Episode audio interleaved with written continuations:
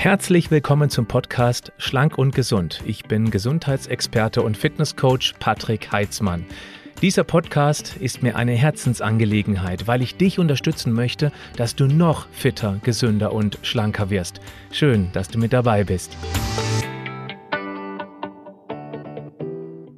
Dr. Michael Tank, Jahrgang 1960, ist neben seiner Tätigkeit als leitender Verbandsarzt des Deutschen Volleyballverbandes für Beachvolleyball, Buchautor und gelegentlicher Experte in TV-Sendungen in erster Linie Arzt mit Praxissitz in Hamburg.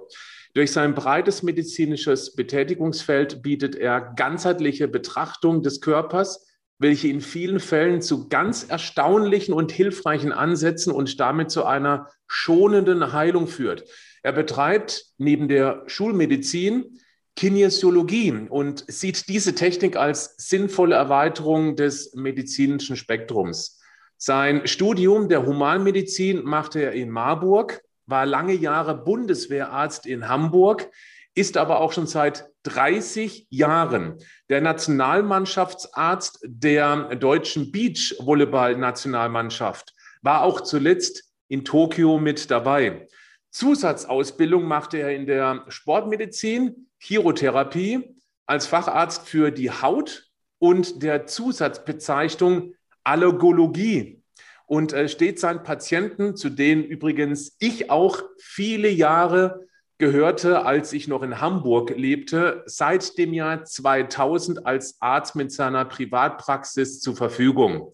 Ja, deswegen duzen wir uns auch, lieber Michael. Du bist ja Autor von diesem Buch hier, Reizdarm AD. Ich werde es selbstverständlich auch verlinken in den Show Notes des Podcasts und auch in der Beschreibung zu diesem Video. Und das ist ein sehr spannendes Thema, über das ich heute mit dir sprechen möchte.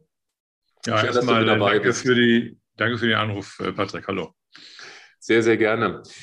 Äh, Michael, kannst du dich an ein Schlüsselerlebnis erinnern, wie du damals überhaupt darauf kamst, dass der Darm bzw. die Gesundheit des Darms eine ganz entscheidende Rolle bei der Gesundheit spielt? Ja, das ist eine ganz lustige Geschichte. Ich ähm, bin sportlich selber sehr aktiv gewesen, auch einigermaßen erfolgreich. Und ich hatte häufig Rückenschmerzen und äh, ich verrenkte mich ständig. Und ähm, bin dann bei einem Zahnarzt gelandet, der ganzheitlich drauf war, der mir gesagt hat, lass mal Weizen weg, das wird deinem Rücken gut tun. Ich habe es nicht verstanden, aber ich habe es mal gemacht. Rücken war zwar nicht 100 Prozent, aber er war 80 Prozent besser, würde ich denken. So, und damit fing auch die Geschichte an, was hat denn das, das, die Ernährung mit dem Rücken zu tun? Und über die Kinesiologie ist das dann relativ einfach, wenn man weiß, dass die Bauchmuskeln Darmmuskeln sind. Und dann weiß ich, wenn der Darm okay ist, gehen die Bauchmuskeln. Wenn die Bauchmuskeln funktionieren, ist der Rücken stabil, nicht andersrum. Ähm, aber gut, das ist, äh, geht schon sehr ins Detail. Aber das war das Schlüsselerlebnis, dass ich über die Ernährung äh, meinen Fitnesszustand und meine Stabilität, Rumpfstabilität im Wesentlichen ähm, habe kontrollieren können. Das bedeutet, dass du eben dann angefangen hast, Weizenprodukte komplett wegzulassen und hast dann zum ersten Mal seit, so wie ich raushöre, seit sehr langer Zeit eine deutliche Verbesserung gespürt. Kann man das so sagen? Kann man so sagen. Dann hast du angefangen. In meinem persönlichen Fall, ne? Ja, aber dann hast du natürlich angefangen, das auch mit deinen Patienten auszuprobieren, nehme ich mal stark an. Ja, es ähm, kam eine Frau auf mich zu und zeigte mir das Buch von Dardamo über die Blutgruppenlehre. Ich sage, kennen Sie das? Und ich sage, nee, aber lassen Sie mal hier, ich lese mir das durch. Ähm, wie immer, wenn ich was lese, ich kriege ja jeden Tag viele Anfragen und viele Empfehlungen. Ähm, das war aber etwas, was, was mich nachhaltig beeindruckt hat. Und äh, dann habe ich angefangen zu experimentieren und einfach auch den Patienten die entsprechende Diätempfehlung mitzugeben und haben eben festgestellt, dass vieles, was in dem Buch drin steht, durchaus sinnvoll ist, aber eben nicht für jeden und unter bestimmten Bedingungen auch nicht funktioniert. Aber wenn man die Bedingungen schafft, dass es funktioniert, ist das eine ganz hilfreiche Geschichte. Und so ist das in der Praxis eigentlich mitgewachsen. Mhm. Ich kenne dieses Buch auch, steht bei mir auch im Regal. Ich habe es auch gelesen. Bei mir gibt es auch viele, viele Fragezeichen, aber allein durch das Weglassen von natürlich wie immer Fast Food wird man eine deutliche Verbesserung des Gesamtgesundheitszustands spüren. Klar. Ja, dem ist erstmal nichts hinzuzufügen. Ja, ich glaube, das ist auch unangreifbar. Ja. Wie hast du dich in dem Bereich Darm fortgebildet? Ja, es gibt ja jede Menge ähm, äh, Fachgesellschaften auch, auch für Mikroökologie des Darms und so weiter. Ähm, außerdem treibe ich mich ja auf Kongressen für ganzheitliche Medizin relativ viel rum, ähm, die sich damit eben auch beschäftigen. Ähm, außerdem kommt natürlich äh, immer wieder äh, Literatur auf den Markt, die durchaus auch mal lesenswert ist, ähm, aber die immer sehr, sehr speziell ist. Und ähm, ich lege mich gerne mit den Leuten an, die irgendwelche Untersuchungen verkaufen wollen, aber keine Lösung haben. Auch diese Deutsche Gesellschaft für Mikroökologie des Darms ähm, sind nicht zwingend meine Freunde, weil ich äh, glaube, dass das alles sehr einseitig ist. Ja, und das hat eben dann am Ende dazu geführt, dass ich gesagt habe, da muss ich tiefer einsteigen. Dann habe ich angefangen zu recherchieren für das Buch ähm, und das war nicht wenig. Ähm, ja, und dann habe ich äh, über drei Jahre dieses Buch geschrieben, das du eben gerade in die Kamera gehalten hast. Mhm. Das ist auch ein ziemlich dicker Wälzer. Das heißt, ähm, also wenn man sein Problem im Darm vermutet, bringen wir auch sicherlich die Motivation mit, sich eben da durchzulesen. Ich habe es natürlich auch gelesen, mir hat es unheimlich gut gefallen, viele Erkenntnisse gebracht. Und ähm, spannend ist ja auch gerade in deinem Fall, du hast eine eigene Praxis in Hamburg. Ein Praxisverbund ist das ja mit mehreren Ärzten. Mhm. Ich habe dich damals noch mit der Einzelpraxis in Kronskamm kennengelernt. da war ich ja auch dein Patient. Und äh, du hast natürlich immer den direkten Austausch mit dem Patienten. Das heißt, bei dir ist es eben nicht nur Theorie, das heißt Praxis. Welche Praxiserfahrung hast du gemacht? gerade bei Menschen, die schon lange Jahre Leiden hatten und dann hast du denen gesagt, mach das mal so und so, liegt möglicherweise im oder am Darm. Ja, also das, ähm, das Thema Darm äh, er holt, uns ja in der ganzheitlichen Praxis immer ein. Ja, äh, es gibt ähm, Leute, die mit Hautproblemen kommen, wo ich weiß, der Darm ist schuld. Es gibt Leute, die haben Rückenschmerzen, wo ich weiß, der Darm ist schuld. Es gibt Leute, die haben tatsächlich Magen-Darm-Beschwerden und der Darm ist schuld. Es kommen Leute mit Stapeln von Voruntersuchungen. Sie hätten einen Reizdarm, eine Zöliakie, was auch immer. Und wir gucken danach, ob das wirklich so stimmt. Und äh, in vielen Fällen ähm, können wir Lösungen anbieten oder können äh, Verbesserungen anbieten, die die ähm, vorher untersuchenden Kollegen ähm, eben nicht aufzeigen konnten. Mhm. Es ist ja so, dass man zumindest das Gefühl hat, dass es auch mehr thematisiert wird, natürlich auch dank Julia Enders mit ihrem Buch Da mit Charme, dass man auch dann öffentlich mal über dieses beschissene Thema reden kann, um es mal vielleicht so zu formulieren. Das finde ich gut. Glaubst du, dass früher auch schon viele solche Darmprobleme bestanden haben oder liegt es einfach jetzt aufgrund unserer Umwelt, der speziellen Ernährung, des, ähm, des immer weiter ähm, erweiterten, ähm, ja, sagen wir mal, Chemie-Cocktails, der permanent auf uns wirkt? Woran liegt das? Ja, sind ja verschiedene Aspekte. Also wenn wir in eine ganzheitliche Medizin gehen, dann kommt natürlich einmal sicherlich dieser Umwelt-Umfeld-toxische Prozess äh, mit, mit rein, äh, der ist äh, nicht zu leugnen. Ähm, wir kriegen heute, wenn man äh, Seefisch isst, ähm, immer Schwermetalle rein und mhm. die Labore wissen schon, ähm, wenn sie die Laborwerte sehen, oh, der hat wahrscheinlich drei Tage vorher ein Stück Heilbutt gegessen oder ein, ein Stück Thunfischsteak oder solche Sachen. Also das ist schon sehr eklatant. Es gibt fast nichts mehr, äh, wo man das nicht findet. Ein Beispiel. Aber ähm, am Ende des Tages geht es äh, mir wesentlich nicht nur um den Darm, sondern ähm, natürlich auch, was hängt da dran? Am Darm hängen Zähne oder die Zähne hängen am Darm. Beides äh, in beide Richtungen funktioniert das. Ein, ein Beispiel. Natürlich äh, werden jetzt ganz, ganz viele Leute über Nahrungsmittelunverträglichkeiten reden. Aber Verträglichkeit hat auch was äh, oder nicht nur was mit der Darmgesundheit zu tun, sondern hat auch was mit, mit Psyche, mit Stress zu tun zum Beispiel. Ähm, so, und wenn man sich anguckt, dass die Leute heute 24-7 erreichbar sind, äh, ein, zwei Handys haben, dauernd meinen, sie müssen A, sagen, was sie getan haben und posten oder gucken, was die anderen gemacht haben, die kommen ja gar nicht mehr zur Ruhe, die beschäftigen sich nicht mehr mit, mit sich selber. Und der gesamte Stresslevel, auch in der Arbeitswelt, ist ja erheblich gestiegen. Also das muss man einfach so sagen. Mhm. Ja, die Situation, wo man im Büro klönen konnte und die Arbeit trotzdem geschafft hat, die gibt es eigentlich nicht mehr. Ja, das ist richtig, Michael. Und ähm, ich möchte vielleicht noch mal gerade, weil du es erwähnt hast, Zähne, Darm, Darm, Rücken. Da möchte ich gern mein eigenes Erlebnis mit dir schildern. Hatte ich jetzt gar nicht vor, aber das passt gerade wunderbar rein. Ich erinnere mich noch sehr gut, als wir damals noch in Hamburg gelebt haben. Da waren wir noch kinderfrei, meine Frau und ich. Und äh, Eileen hatte einen Hexenschuss. Du erinnerst dich vielleicht. Sie lag dann auf der Liege im Wohnzimmer, konnte sich absolut nicht mehr bewegen. Dann kamst du zu uns nach Hause, hast sie zack, zack, kurz eingerenkt und das Thema war erledigt bei ihr. Da habe ich gesagt, du Michael, äh, ich habe momentan Rückenschmerzen wie noch nie in meinem ganzen Leben. Es war wirklich so, das ist jetzt nicht übertrieben, dass ich morgens erhebliche Schwierigkeiten hatte, aus dem Bett aufzustehen. Ich als damals auch schon leidenschaftlicher Sportler. Und es ging schon eine ganze Zeit lang so. Und ich hatte überhaupt keine Erklärung. Und jetzt, was dich so besonders macht, ist nicht nur die Kenntnis mit dem Darm, sondern auch diese Kinesiologie. An die mag man glauben oder nicht. Aber Fakt ist, du hast mich ganz kurz durchgetestet. Du hast gesagt, Zähne, fass mal hinten drauf, die da. Du hast mich getestet mit diesem Arm runterdrücken und hast gesagt, geh mal zum Zahnarzt da hinten am Backenzahn, da ist vielleicht was.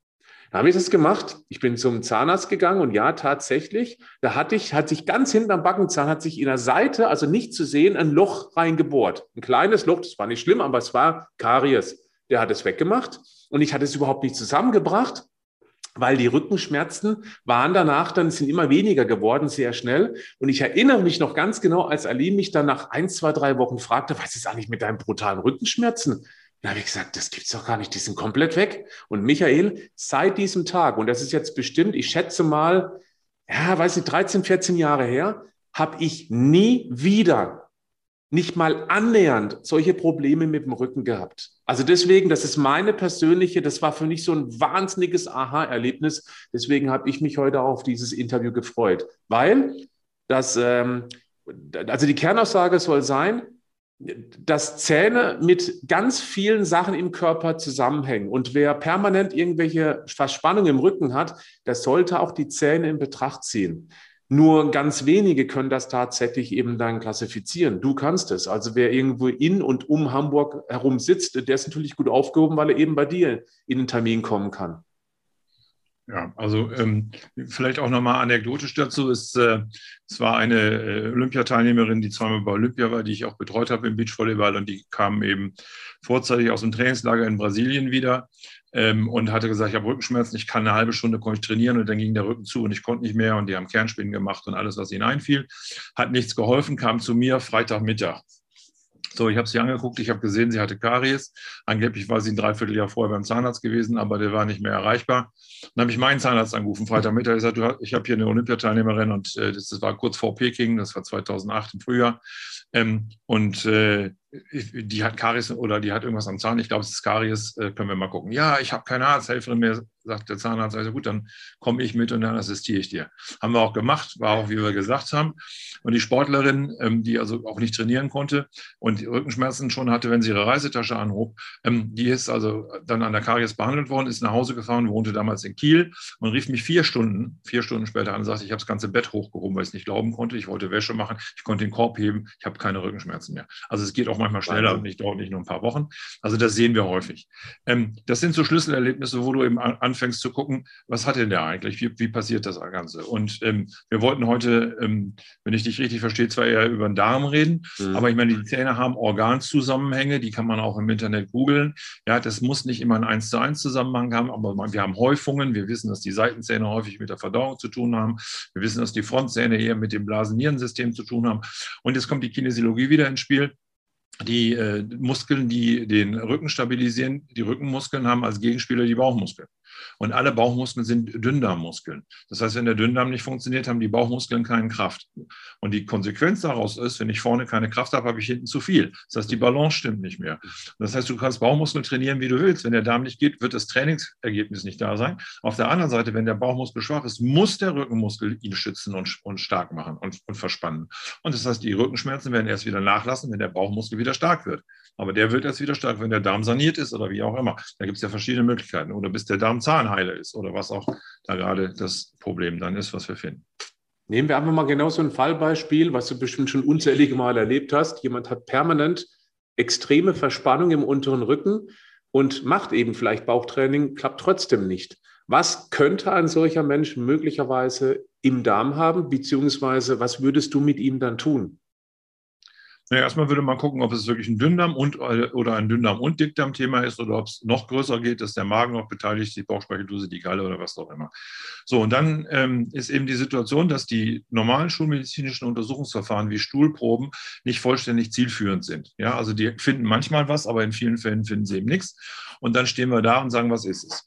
Es ist relativ einfach, eine bakterielle Fehlbesiedlung zu ähm, kontrollieren und auch äh, zu verbessern. Aber wenn ich einen Parasiten habe, also Würmer habe, wenn ich Lamblien habe, wenn ich Amöben habe, solche Dinge, die fallen bei der Schulmedizin in der Regel nicht auf. Die kommen auch mit der Stuhlprobe nicht zutage, jedenfalls in vielen Fällen nicht. Und das sind die Menschen, die eben chronische Beschwerden haben. Ähm, und wir werden sicherlich im Laufe des Gesprächs darauf kommen, was das noch alles macht. Aber bei diesen Menschen, da hilft eben tatsächlich erst dann etwas, wenn man das passende Antibiotikum, das passende Wurmmittel gefunden hat und es ihm gibt, damit überhaupt der Darm nachhaltig gesund werden kann. Da hilft eben dann auch das Weglassen von Essen oder so nicht. Nicht, das ist, wenn es regnet, dann kann ich dir einen Regenschirm geben. Ich kann dir auch eine Regenjacke geben und ich kann dir ein Häuschen bauen, aber es regnet trotzdem. Ja, das Problem, was ich also nicht will, ich will nicht symptomatisch etwas erträglicher machen, sondern ich will die Ursache heilen. Auf Deutsch im Bild zu bleiben, ich möchte das Wetter ändern. Ja, so, und ich kann das Wetter nur ändern, wenn ich bei dir wirklich aufräume und die Ursache finde und nicht sage, okay, wenn du Weizen schlecht verträgst, lass Weizen weg. Oder wenn du Zucker schlecht verträgst, lass Zucker weg. Darum geht es gerade nicht. Das ist lindernd, aber nicht die Lösung. Und leider ist das aber das, was von vielen Kollegen und auch Heilpraktikern so verkauft wird. Du sprichst ja gerade von Parasiten im Darm, Würmer und weiß ich noch was alles. Ist das ähm, häufig in Deutschland, obwohl wir ja unter sehr hygienischen Zuständen leben? Ja, also es ist äh, nicht nur in Deutschland häufig, es ist auf der ganzen Welt häufig. Mhm. Ähm, ich darf darauf hinweisen, dass Parasiten ähm, in allen höher organisierten Lebewesen vorkommen. Also die Frösche haben genauso Parasiten wie die Ratten, die Hunde, die Katzen oder wer auch immer. Und natürlich auch wir Menschen. Und ähm, die Schulmedizin sucht im Stuhl in der Regel Wurmeier. Und wenn, sie, wenn du jetzt als Beispiel ein Spulwurmmännchen hast, dann wird das in seinem Leben kein Ei legen. Ja?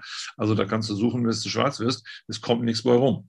Und das haben wir in einigen Fällen so. Die klassische Stuhluntersuchung ist nicht zielführend. Ähm, wenn sie was findet, ist toll. Aber wenn sie nichts findet, heißt es nicht zwingend, dass es nicht da ist. Und deswegen ähm, ist das ja eine der, der, der kleinen Geheimnisse, sag ich mal, die ich auch in meinem Buch beschrieben habe, ähm, dass äh, man den richtigen Arzt braucht und das richtige Medikament braucht, genau. Und dann ähm, und dann da auch eine nachhaltige Lösung äh, findet. Warum ist das bei Würmern so besonders? Auch das vielleicht noch im Nebensatz. Würmer können drei wichtige Dinge tun. Einmal können äh, Würmer das Hormonsystem des äh, Wirtes beeinflussen.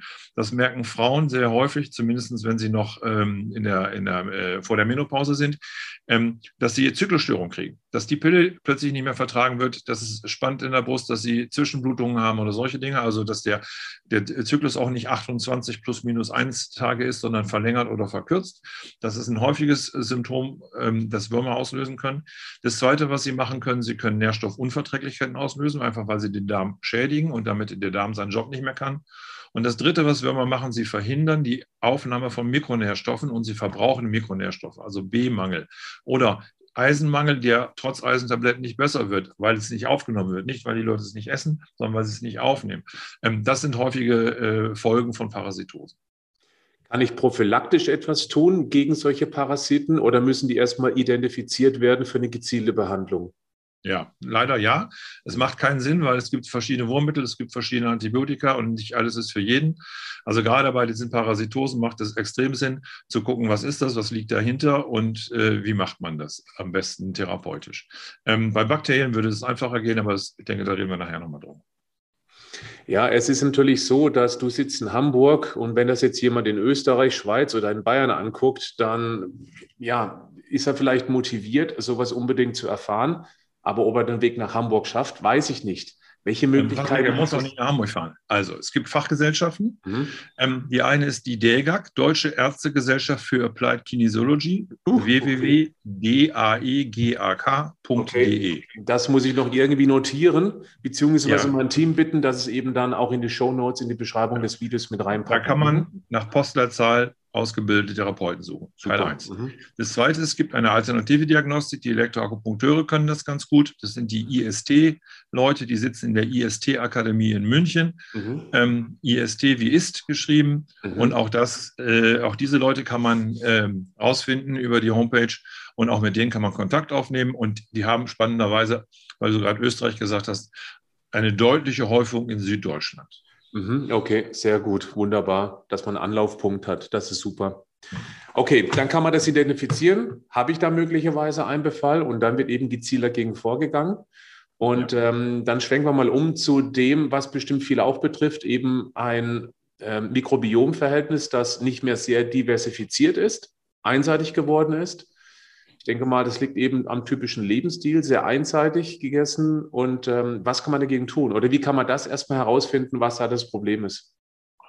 Ja, also es gibt ähm, Labore, die eine Mikrobiomanalyse machen und ähm, daraufhin Empfehlungen abgeben. Ich äh, kenne viele von diesen Labormenschen persönlich und äh, bin in einem dauerhaften Streit mit ihnen, weil ich es für vergleichsweise bescheuert halte. Also mhm. äh, im Stuhl kommen Bakterien nicht homogen verteilt vor. Das heißt also, wir haben ähm, Bakterien, die in irgendwelchen Vertiefungen in der Darmwand leben, welche die mehr unten im Lumen sind, die sich unterschiedlich verteilen. Und bei einer Stuhlprobe kriege ich quasi einen Blick durch Schlüsselloch, aber ich sehe nicht das ganze Haus. Das ist das Erste.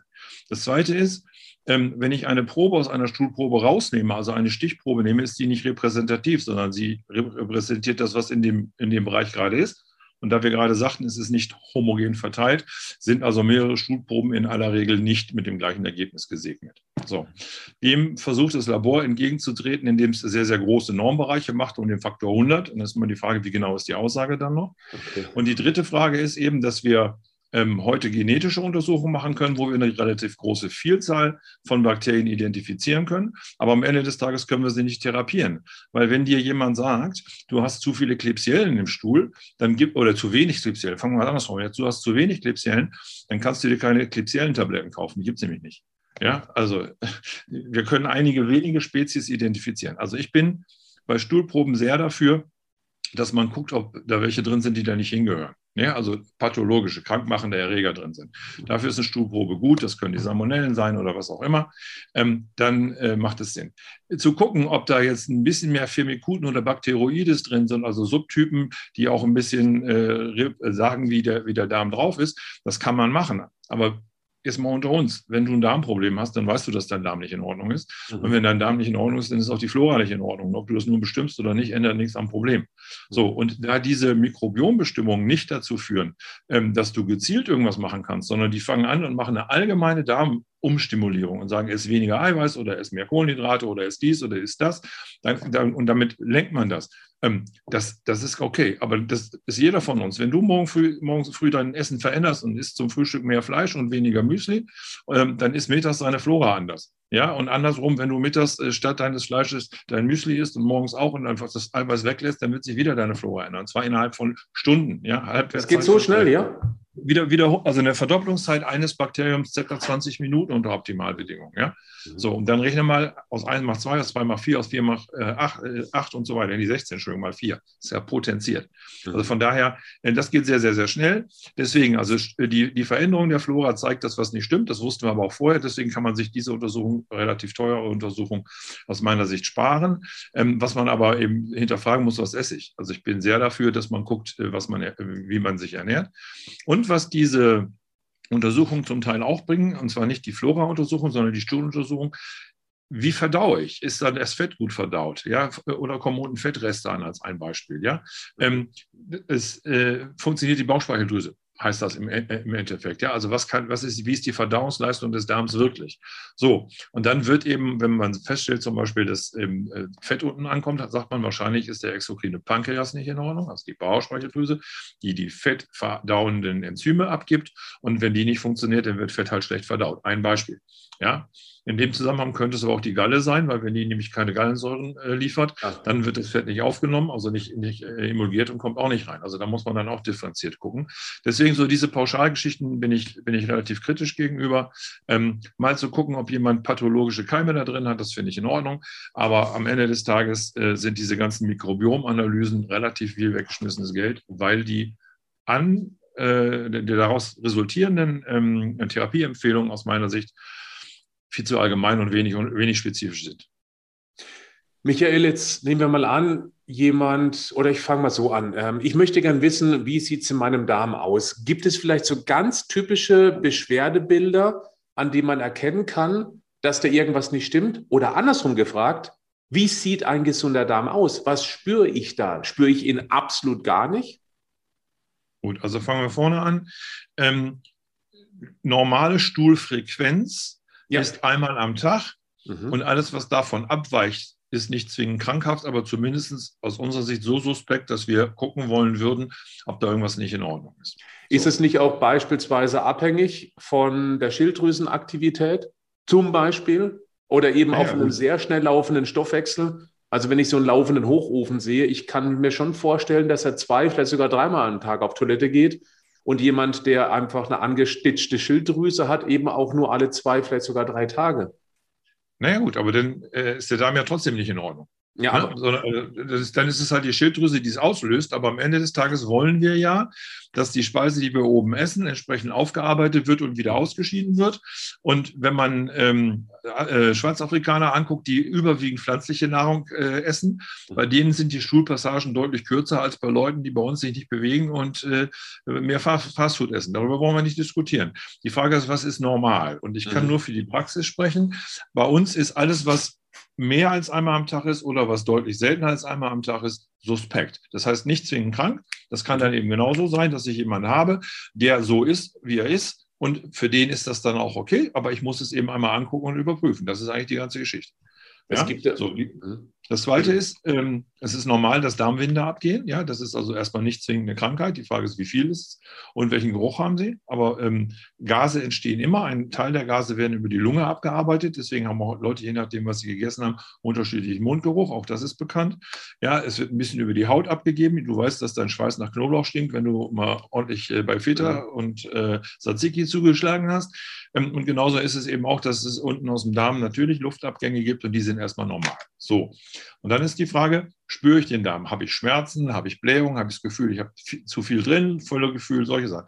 Das ist dann immer ein Thema, okay, da passt was nicht. Ne? So. Mhm. Aber, und das kennen die Menschen auch seit, seit vielen Jahren, es gibt eben blähende Nahrungsmittel, Kohl, ja, Erbsen, Linsen, weiß jeder. Und was haben die gemacht? Die haben dann eben entsprechende Rezepte gemacht, bei denen sie äh, eben zum Beispiel Kümmel dazugegeben haben und gesagt haben, Kümmel entbläht. Und wenn ich das Zeug essen will, das ja gut ist für den Darm eigentlich, aber ich will eben nicht mit so einem Putzen rumlaufen, mit nicht so einem Blähbauch, dann äh, muss ich eben Kümmel dazu essen. Und das ist ja völlig in Ordnung.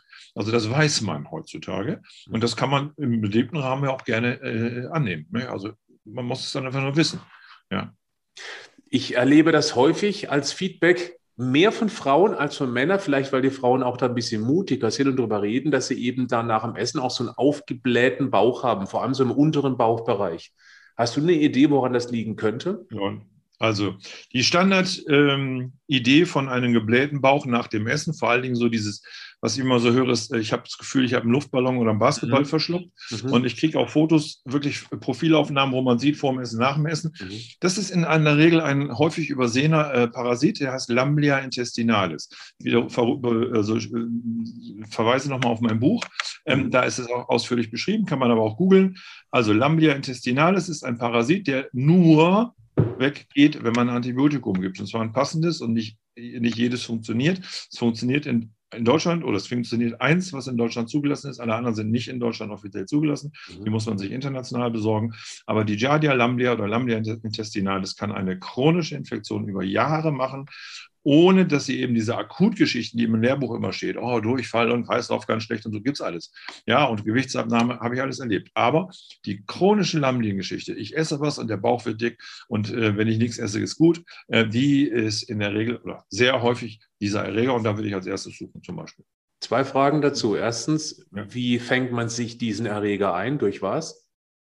Na, Hauptüberträger sind Fliegen. Und zwar Fliegen, die sich von den äh, Fäkalien von Tieren äh, auf dein Essen bewegen. Also Hundekot, Katzenklo, äh, solche Dinge. Und das zweite sind Romig-Romig-Käse, also die Dinge von Tieren, die eben nicht erhitzt worden sind. Ähm, auch da können diese Lamellien drin sein. Das, die Fäkalien von Infizierten sind ansteckend. Mhm, okay, also deswegen. Fliegen man, die Vektoren. Ja, Entschuldigung. Die Fliegen sind die Vektoren, die es übertragen. Wenn man also draußen grillt beispielsweise, da bin ich auch ganz scharf drauf. Also ich passe wirklich sehr auf, dass eben vor allem diese glänzenden Fliegen, die normalerweise auf Scheiße rumhocken, dass die eben da nicht um mein Essen rumschwirren. Da achte ich sehr, also sehr drauf. Abdecken, abdecken hilft schon mal. Ja, gerade während dem Essen, die sind ja auch furchtbar schnell. Das darf man nicht vergessen. Die sind wahnsinnig schnell. Die sieht man, plötzlich sitzen sie drauf. Wenn das passiert, dann schmeiße ich diesen Teil des Essens auch tatsächlich konsequent weg. Dann die zweite Frage ist, wie kann man diesen speziellen Erreger, weil es eben doch sehr viele betrifft, wie kann man den feststellen? Wie stellst du den fest? Ähm, also ich mache natürlich erstmal Kinesiologie, das ist mhm. am schnellsten. Ähm, es gibt ähm, in den Stuhlproben häufig Versager. Also man kann eine Stuhlprobe versuchen. Es gibt welche, die sind, die finden es, manche finden es nicht. Ähm, und das Problem ist, wenn man es nicht findet, dann sagen wieder alle, ah, der Doktor hat keine Ahnung, aber am Ende des Tages habe ich trotzdem recht. Die zweite Alternative, was die Schulmedizin manchmal macht, ist, wenn jemand auch noch Magenprobleme hat, weil die Lamblien können Dünndarm, Dickdarm, äh, Dünndarm, Magen und Bauchspeicheldrüsenprobleme machen. Ähm, dann findet man in der Magenspiegelung welche und, und, und, holt das daraus aus dem oberen Dünndarm. Der Schlauch geht so weit. Und die dritte Geschichte ist das, was wir empfehlen, ist ein sogenannter Lymphozytentransformationstest, ein LTT ähm, auf Lamblien. Den kann man idealsterweise und am besten bei denen machen, die ihn erfunden haben. Und das ist das Institut für medizinische Diagnostik Berlin-Potsdam, IMD. Wenn man IMD eingibt, im, im, bei Google kann man das finden. Ähm, und die wollen eine entsprechende Blutprobe haben. Das Blut muss relativ lebendig dahin, also das muss mit einer Praxis gemacht werden, wo der Kurierfahrer kommt und das dann am gleichen Tag nach Berlin schafft.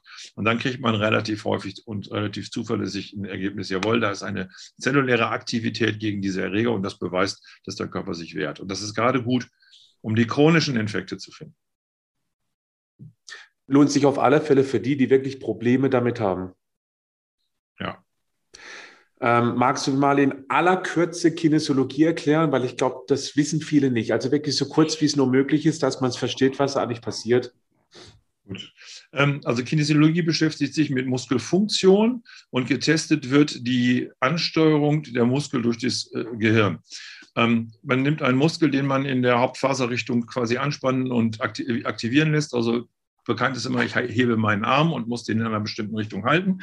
Und dann wird durch den Untersucher ein Gegendruck ausgelöst. Und wenn das Nervensystem in der Lage ist, den Muskel adäquat anzusteuern, also normal zu funktionieren, dann wird er in der Regel stark bleiben. Und wenn das Nervensystem das nicht kann, ähm, dann wird er in der Regel schwach werden. So, das ist in aller Kürze. Mhm. Wenn ich jetzt also den Körper nachdem ich festgestellt habe, eigentlich ist er in, in, in, Ordnung, er kann also den Muskel aktivieren und das funktioniert alles normal, ähm, mit etwas konfrontiere, was ihn so ärgert, dass er das nicht mehr kann, dann weiß ich, dass das etwas ist, was den Körper stört. Und ich kann damit Akupunkturpunkte oder Organpunkte testen, also den Magenpunkt, den Darmpunkt, den Leberpunkt und so weiter. Ich kann aber auch damit Nahrungsmittel testen, ich kann damit Krankheitserreger testen, ich kann damit Medikamente testen. Das heißt, ich kriege relativ präzise vom Körper gesagt, und zwar individuell, ich vertrage dieses Medikament und dieses vertrage ich nicht. Oder ich habe ein Problem im Nacken, weil immer, wenn ich den Kopf nach links mache, wäre ich schwach, wenn ich nach rechts mache, wäre ich nicht schwach. Also das hat sowohl eine funktionelle Geschichte für die Haltung, für den Körper, für die Rücken, Nacken, sonst wie Schmerzen, aber als auch die Organe. Und wenn man dann eben noch sagt, die Organe haben einen Muskel, der zu ihnen gehört, also die Nackenmuskeln hinten sind die Gegenspieler, aber die vorderen Muskeln hier am Hals sind Magenmuskeln. Heißt, wenn ich ein Magenproblem habe, sind die vorderen Muskeln schwach, automatisch kriege ich Nackenverspannung. Normale Geschichte. Mhm. Das ist jetzt nicht die einzige Begründung für Nackenverspannung. Es gibt auch ein paar andere Gründe dafür, aber es ist eine. Und wenn ich Leute habe, bei denen schon alles gemacht ist, dann gucke ich mir meinen Magen an, wenn es um Nackenschmerzen geht, als ein Beispiel. Mhm. Super, vielen Dank für den Einblick. Dein Buch heißt ja Reizdarm AD. Was genau ist ein Reizdarm und wie entsteht er? Oh, die Frage ist äh, so pauschal nicht zu beantworten, aber ich fange mal andersrum an. Ähm, Menschen, die ähm, die entsprechenden Symptomatiken haben, also die äh, Durchfall oder wechselnde Stühle haben oder mal Verstopfung haben, die Blähungen haben, die Bauchschmerzen haben und äh, darunter leiden und das schulmedizinisch abklären lassen und es wird keine Ursache gefunden. Mhm. Denen wird gesagt, das ist ein Reizdarm. Ja, weil wenn ich weiß, ich habe eine Laktoseintoleranz und die ist dafür schuld, dann habe ich eine Laktoseintoleranz. Und wenn ich eine Fructoseintoleranz habe, ich eine Fructoseintoleranz. Und wenn ich einen Infekt habe, habe ich einen Infekt. Aber wenn die Schulmedizin nichts findet dann, äh, und die Beschwerden länger als äh, ein Vierteljahr bestehen, also chronisch sind sozusagen, dann wird es Reizdarm genannt. Und das Spannende ist eben, dass aus dem Reizdarm als äh, somatische Diagnose du hast ein Darmproblem. Wenn ich nichts finde, nach dieser Zeit ein psychosomatisches Krankheitsbild macht, dann heißt es somatoforme äh, äh, Störung, aber die, da hängt die Psyche hinter. Das heißt, es wird auch geführt in diesem internationalen Klassifikationsschlüssel für Krankheiten, ICD, tatsächlich als psychische Erkrankung. Und ich habe eben ganz viele Leute, wir haben in Deutschland ca. 11 Prozent Menschen, die Reizdarm haben, ähm, die eben sich nicht damit abfinden wollen, dass sie einen Reizdarm haben, sondern sagen, ich bin auch nicht psychisch krank, da ist was anderes dahinter. Mhm. Mit Hilfe dieser ganzheitlichen Diagnostik, die ich gerade beschrieben habe, unter anderem der Kinesiologie, ähm, ist man eben in der Lage oder sind wir in der Lage, ich sage bei mindestens der Hälfte der Fälle eine Ursache zu finden und die auch zu behandeln und damit einen wesentlichen Einfluss zu haben, dass es wirklich besser wird. Nicht zu 100 Prozent immer, das kann man nicht garantieren, aber in vielen, vielen Fällen deutlich besser, so dass die Leute einfach die Lebensqualität wieder kriegen. Und die sind dann eben sehr froh, dass sie merken, es ist eben nicht alles Psyche. Ja? Ja, weil die eben auch sehr schnell abgestempelt werden. Traurig. Ja. ja. So, es hast du gefragt, was ist ein Reizdarm? Also aus unserer Sicht eben das, was, was ich gerade beschrieben habe. Und was wir eben dahinter finden, ist, wir finden dann eben meistens die Kombination verschiedener Dinge. Also Parasiten habe ich genannt, Bakterien habe ich gesagt, die können natürlich gleichzeitig vor, vorkommen. Diese ähm, Parasitosen ärgern den Darm, die wiederum, äh, der wiederum macht dann äh, eine verschlechterte Verdauung, weil wenn der Darm geschädigt ist, kann er bestimmte Sachen nicht verarbeiten. Das heißt, die kriegen durch die Infektion die Nahrungsmittelunverträglichkeit und nicht andersrum. Ja, also es gibt dann ja Leute, die sagen, ja, du hast eine Zink, äh, Eiweißallergie und du hast dies und du hast das, lass mal alles weg. Nee, sondern mach erstmal den Wurm weg und guck, was noch übrig bleibt. So rum, ja. Also das, das ist so die Geschichte, die, die wir da sehen oder macht die, macht die äh, Situation anders, indem du zum Beispiel ähm, deine Zähne sanierst, weil wenn die Zähne den Darm permanent ärgern, ist auch schwierig. Wenn ich den ganzen Mund voller Amalgam habe und permanent Schwermetalle runterschlucke, muss ich mich nicht wundern, wenn die Darmflora nicht in Ordnung ist. Auch ein klares Beispiel. Oder ähm, ganz wichtig vielleicht, ähm, jeder von euch kennt diese, diese Spülmittel, mit denen wir unser Teller und unsere, unsere äh, Besteck sauber machen. Und das sind Emulgatoren, also das sind Dinge, die Fett auflösen. Dummerweise besteht aber die Darmzelle oder jede Zelle eigentlich von außen aus einer Fettschicht. Das heißt, wenn ich davon zu viel in den Magen reinkriege, dann löse ich einfach meine Darmwand auf. Ziemlich blöd, ja. Also gut abspülen Sie, hilft da schon mal. Sie verbinden ja Fett mit Wasser und werden eben dann vermehrt abgespült. Ich glaube, so ist es mit den Emulgatoren, ja, diese Vermischung. Ja, aber das Ding ist, wenn ich die schlucke, weil der Rest oben drauf bleibt, weil ich es nicht richtig abspüle. Ja, ja. Dann habe ich, hab ich ein seriöses Problem ja. im Darm. Ja. Mhm. Und das wirkt sich natürlich auch auf die Immunabwehr aus. Und da würde ich jetzt gern mit dir drüber sprechen, so Richtung Schluss dieses Gesprächs, weil das ist der entscheidende Punkt. Denn wenn man sich den Darm anguckt, die Oberfläche, das ist ja mit Abstand der größte Anteil der gesamten Schleimhaut oder Hautoberfläche, ähm, was praktisch die Außenwelt von der Innenwelt trennt durch diesen zotteligen Aufbau. Und wenn der Darm nicht in Ordnung ist, dann ist die Immunabwehr gestresst. Kannst du da ein bisschen was drüber erzählen? Also wir über das Wort Stress nochmal einmal vorher reden und erinnere mich gleich nochmal, dass ich den Bogen zur Immunologie finde. Ähm, also die Frage ist immer, was ist Stress? Ähm, und äh, Stress ist ein, ähm, zwar jetzt ein Modewort, aber für uns ist es einfach erstmal eine Stoffwechselsituation. Ja? Ähm, es gibt immer diese, dieses schöne Bild, äh, du läufst durch die, der Steinzeitmensch läuft durch die Gegend und da kommt der Säbelzahntiger. So, also die entscheidende Geschichte ist, Menschen waren Nomaden, die sind von A nach B gezogen, haben sich A permanent bewegt, haben also wenig gesessen, so wie wir es heute tun, und sind natürlich plötzlich Gefahren gegenübergestanden. Und diese Situation ist in dem Augenblick, dass der Körper sagt, ähm, alles oder nichts. Ich muss also in einer Situation, wo ich in Gefahr bin, wo ich kämpfen muss, oder ich versterbe, Fight-or-Flee-Reaktion, das kennen wir, das ist die klassische Stressreaktion. In dem Augenblick muss ich alle Ressourcen bereitstellen, damit ich überlebe. Das ist nicht wichtig, ob ich morgen noch irgendwie ein bisschen äh, Kohlenhydrate aufnehmen kann oder so. Und keiner von den ähm, Steinzeitmenschen stand vorm Löwen hat gesagt, warte mal, ich muss erst einen Apfel essen, damit ich kämpfen kann. Ja, also das nützt halt auch nichts. Und deswegen ist es eben ganz wichtig zu verstehen, unter Stress wird kein Nährstoff aufgenommen, funktioniert die gesamte Resorption nicht. Mhm. Ähm, weil es in dem Augenblick ums Überleben geht. Und wenn der Mensch es nicht überlebt, ist die Resorption egal. Wenn ich es überlebe, wenn ich wegrennen kann oder wenn ich gewinne gegen den bösen Löwen, ähm, dann erhole ich mich wieder. Und das Entscheidende ist, diese Stressphasen sind nur kurz. Ja, man kann auch in der Serengeti gucken, ja, da kommt der Gepard und der jagt das Gnu und das rennt und entweder ist es verloren oder ist es vorbei, dann erholt sich wieder und dann grast es weiter. Und diese Erholungsphasen fehlen uns heute. Das heißt, wir haben Dauerstress. Und dieser Dauerstress führt dazu, dass die Resorption der Nährstoffe nicht funktioniert. Ich kann mich noch so toll ernähren, ich kann wirklich alles da reinschütten, aber der Darm kann es nicht schaffen, weil das Programm, das urzeitliche Programm Stress eben genau bedeutet, ich kann keine Nährstoffe aufnehmen, sondern ich muss das, was ich habe, an Ressourcen raushauen, um zu überleben. Und das ist das Problem daran. Also so viel zum Thema Stress. Mhm. Nicht der Darm ist gestresst, sondern der Stress macht, dass der Darm nicht richtig funktioniert. Ja, also ich würde es gerne einfach umdrehen. Ähm, so, die zweite Sache war Immunsystem. Ähm, ja, du hast recht. Also der Darm hat eine innere Oberfläche. Die Experten streiten, dass der irgendwie zwischen 500 und 2000 Quadratmeter groß sein soll. Ja, ich kenne also neuere Studien, die sagen 30 Quadratmeter. Ja, das, das, das wird nicht funktionieren. Also da sind wir, wenn wir über die Mikrovidie gehen, eine 10er Prozent mindestens zu niedrig. Mhm. Wenn du allein rechnest, dass du in der Lunge fast 90 Quadratmeter hast. Ne? Also das ist, da sind wir, glaube ich, äh, sehr weit auseinander. Ich weiß nicht, wer das gesagt hat, aber wenn wir die, diese Mikro-Mikrostruktur, also Mikrovilli und so weiter mitsehen, dann ist die, ist die äh, Fläche sicherlich Faktor 10 größer, als du gerade gesagt hast. Mhm. Will mich aber trotzdem nicht streiten. Deine Körperoberfläche ist maximal zwei Quadratmeter. Mhm. So, jetzt stell dir vor, dein Immunsystem schafft nur ein Prozent nicht. Ja, ein Prozent von den, ich sage jetzt 300 Quadratmetern. Mhm. So, dann ist das ein Loch, das größer ist als deine gesamte Körperoberfläche. Ja, so. interessant. Und, ja. Da, und da können natürlich dann ähm, Nahrungsbestandteile, die nicht zu Ende verdaut sind, aber auch Sachen, die gar nicht aufgenommen werden sollen, weil die Darmwand reguliert ja, was da durchgeht, ja. Mhm. Ähm, die können dann plötzlich aufgenommen werden. Die kommen plötzlich in den Organismus und die lösen da was aus.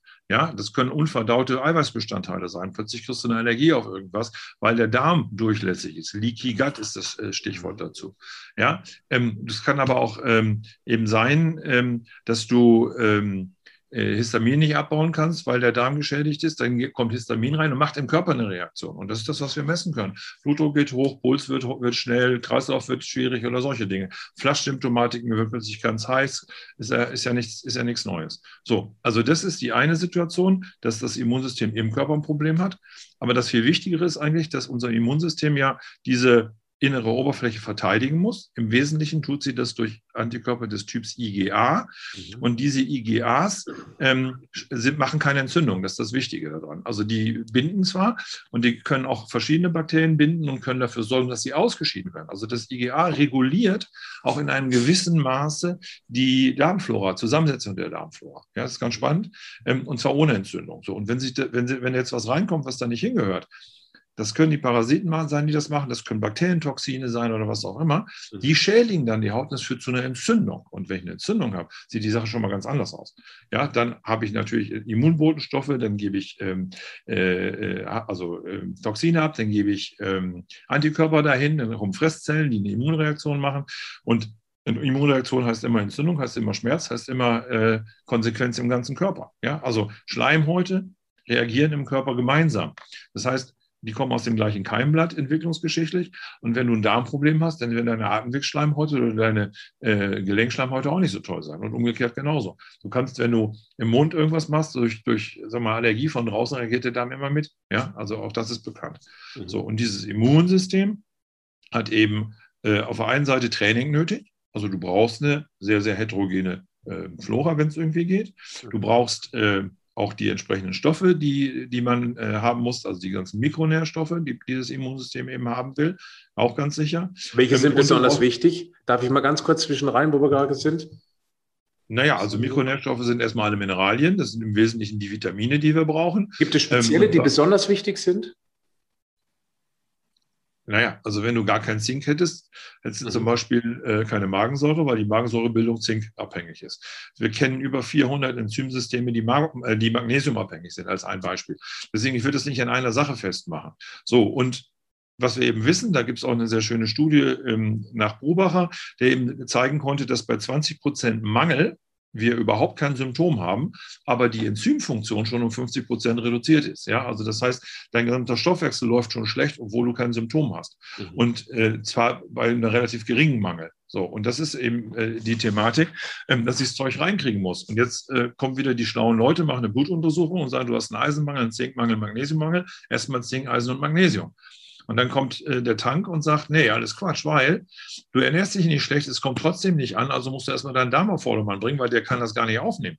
Also wenn du es nicht gerade über die Vene kriegst, dann kannst du es zwar gerne essen, aber das sagt im Darm winke, winke und verschwindet in der Schüssel. Ja, das ist das Problem. Also die Frage ist nicht, was du isst, sondern die Frage ist, was du resorbieren kannst. Und was du resorbieren kannst, ist extrem unterschiedlich. Das hängt ab von A, deiner Blutgruppe und deiner Genetik, B, von der Zubereitung, C, von irgendwelchen Parasiten oder was auch immer Zuständen, D, von deinem Stress und dann gibt es noch ein paar Faktoren, ja, Umwelttoxine und, und, und. Also das ist nicht so ganz einfach die, diese, diese simple Schlussfolgerung, die eben ganz viele Therapeuten machen, Eisenmangel, ich gebe Eisen oder Zinkmangel, ich gebe Zink, ist in vielen Fällen zu kurz gedacht, weil die Frage heißen muss, warum hat er das? Wenn ich Veganer bin und das Zeug nicht esse, muss mich nicht wundern. Ja, dann kann ich nur sagen, selber schuld. Äh, aber das wissen die ja inzwischen auch und, und, und äh, essen zwar vegan, aber kloppen sich die Pillen zusätzlich rein. Ähm, kann man machen. Ähm, ist eine ideologische Frage, aber nicht medizinisch sinnvoll. Und ähm, dann weiß ich, okay, der hat einen Mangel, weil er es nicht isst. Aber wenn ich jemanden habe, der Fleisch isst, der Eisen ist und trotzdem eine Anämie hat, also einen Eisenmangel hat, mhm. ähm, dann muss ich mich fragen, warum wird das nicht aufgenommen?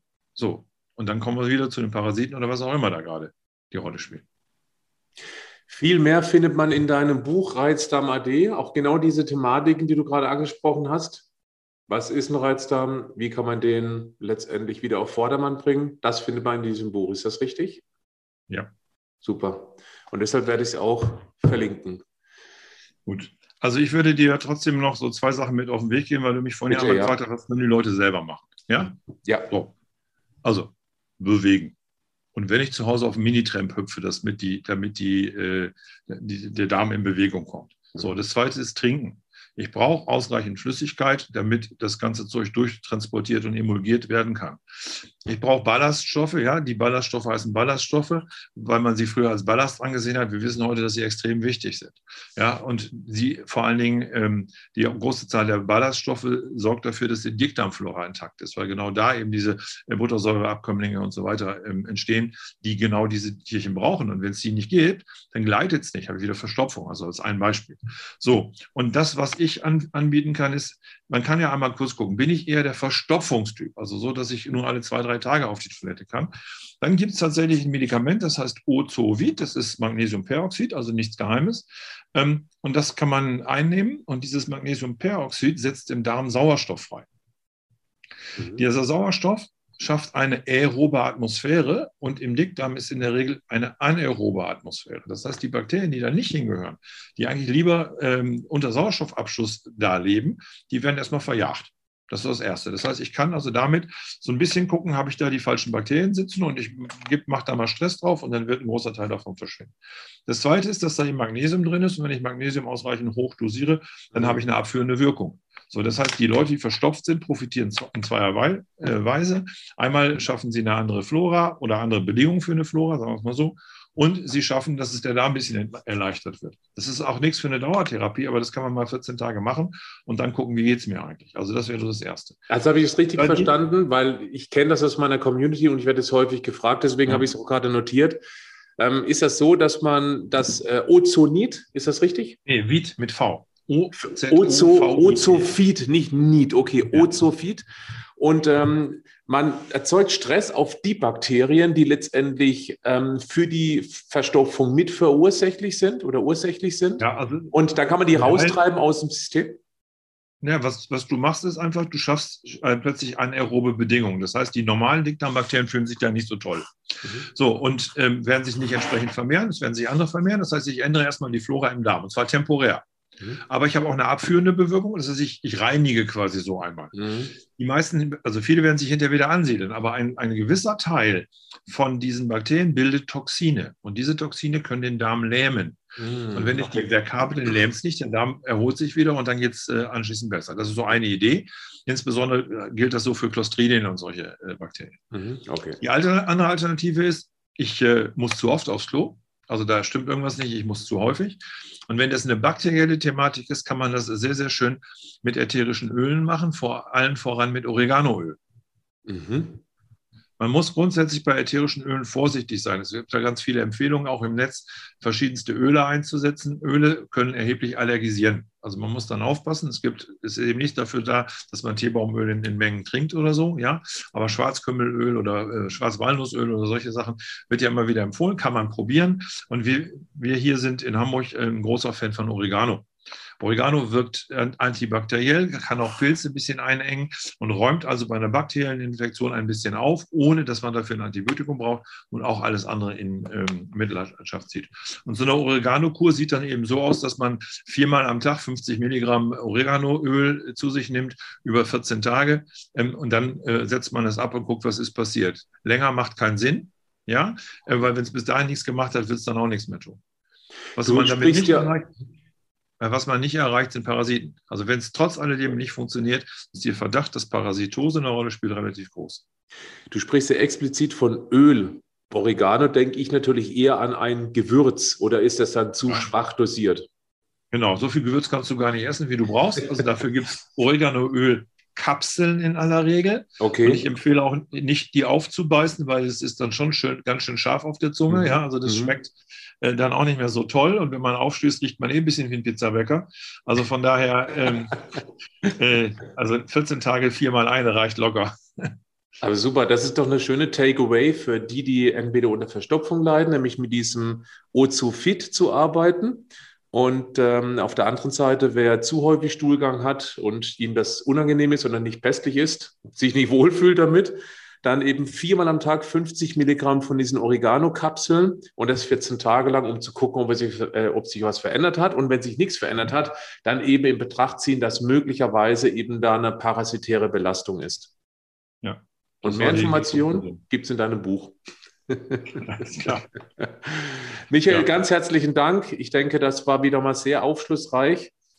Und ähm, ich möchte dringend empfehlen, gerade den Darm in Ordnung zu bringen, weil es eben wirklich der Kern der Gesundheit ist. Da beginnt die Gesundheit. Und äh, deswegen möchte ich nochmal ausdrücklich genau dieses Buch empfehlen. Wie gesagt, zum dritten Mal, ich werde es entsprechend verlinken, sodass man sich das Buch eben dann noch besorgen kann.